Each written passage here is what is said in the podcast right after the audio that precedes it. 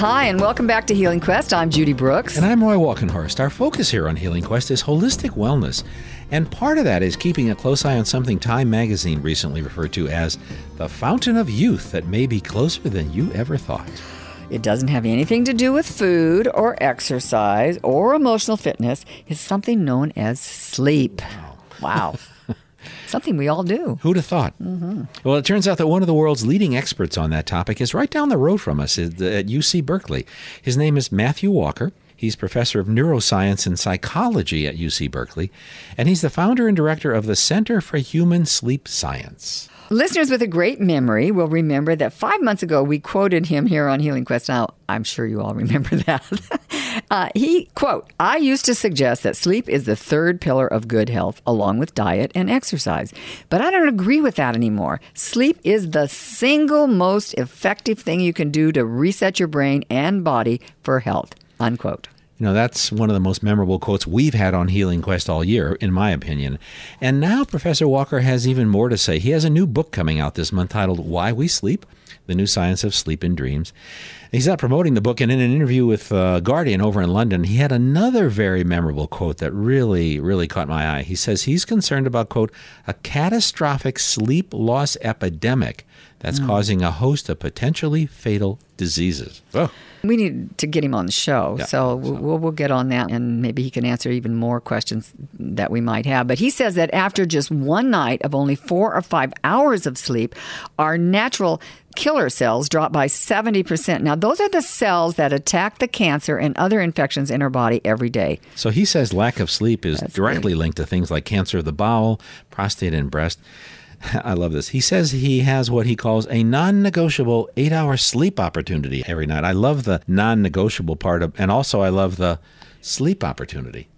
so instead of saying like maybe tonight, instead when I'm when I'm turning out saying uh, sleep well, my dear, I think I'm going to uh, I'm going to take advantage of my sleep opportunity right now. There you go. Well, that doesn't take you long, about two minutes, and you're out. So some guys are lucky. a lucky guy.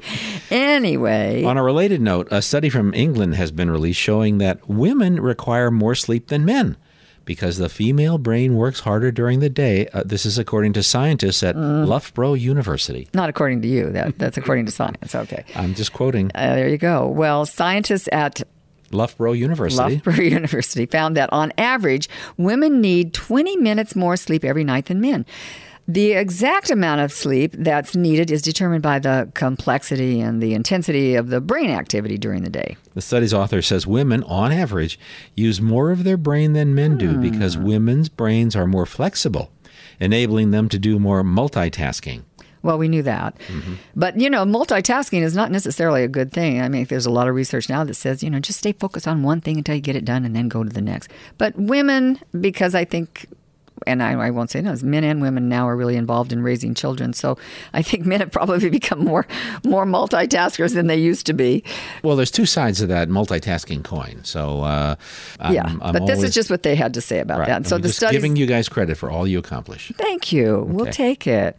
Getting enough sleep is really important because one of sleep's major functions is to allow the brain to recover and repair itself. You know, especially the part responsible for thought, memory, and language and I don't know about all of you, but I'll take all the help I can get with my memory. so, in women who didn't get enough sleep, researchers discovered lots of psychological distress, depression, and anger. In men, eh, not so much. they slept through it, I guess.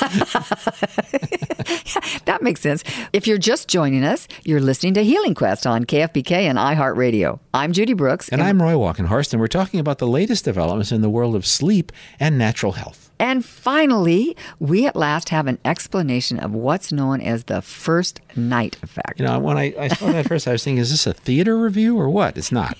Uh, they're referring to what happens after, and we've all, I think, experienced this after we had a long trip to someplace new when we're really physically tired but can't get a good night's sleep, and then we wake up the next morning feeling just as tired as we did when we went to bed. That has happened more than once. Well, I always have a hard time going to sleep when we're on the road, you know. So that the so-called first night effect has long been recognized, but until now has not uh, not been scientifically explained.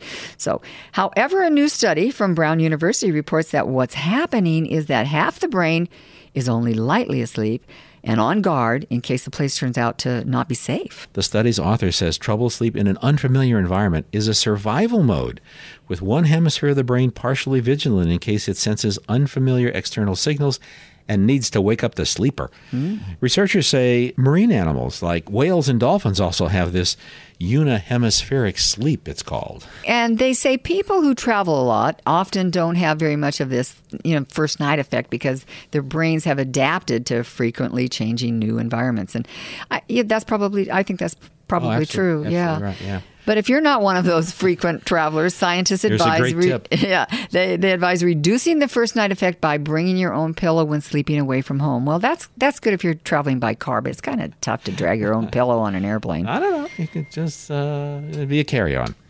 Okay, don't forget a podcast of this and other Healing Quest shows are available at kfbk.com, on the iHeartRadio app, and at healingquest.tv.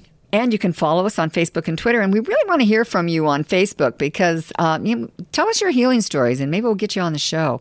Up next, Michelle Bernhardt and our October Astrology Outlook. I'm Roy Walkenhorst. And I'm Judy Brooks. You're listening to Healing Quest on KFBK and iHeartRadio.